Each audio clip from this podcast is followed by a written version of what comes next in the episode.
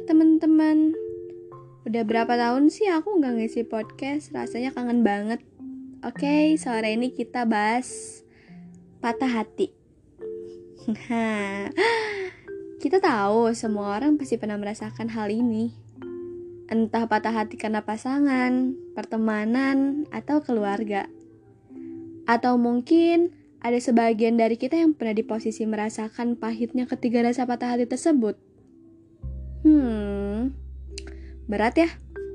Aku ucapkan selamat untuk kalian semua yang masih bertahan hingga saat ini. Karena sudah melewati fase buruk ini.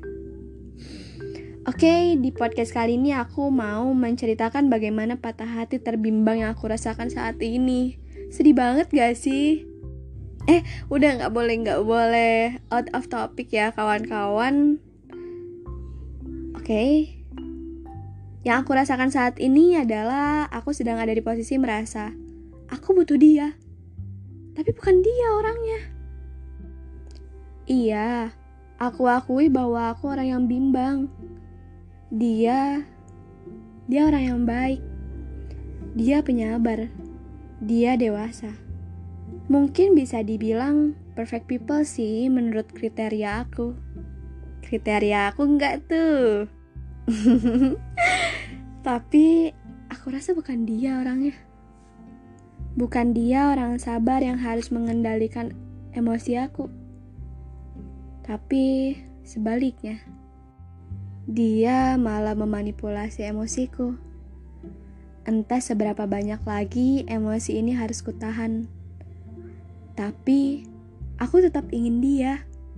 Mau dipaksa bagaimanapun, dia harus denganku.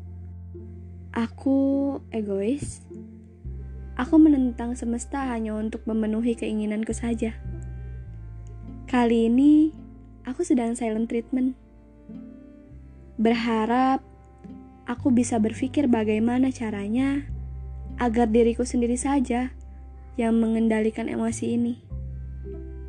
Walau jujur, kalau dilakukan sendiri itu sangat sulit ya. Hmm, udah deh gitu aja. udah mau maghrib, mau sholat gue.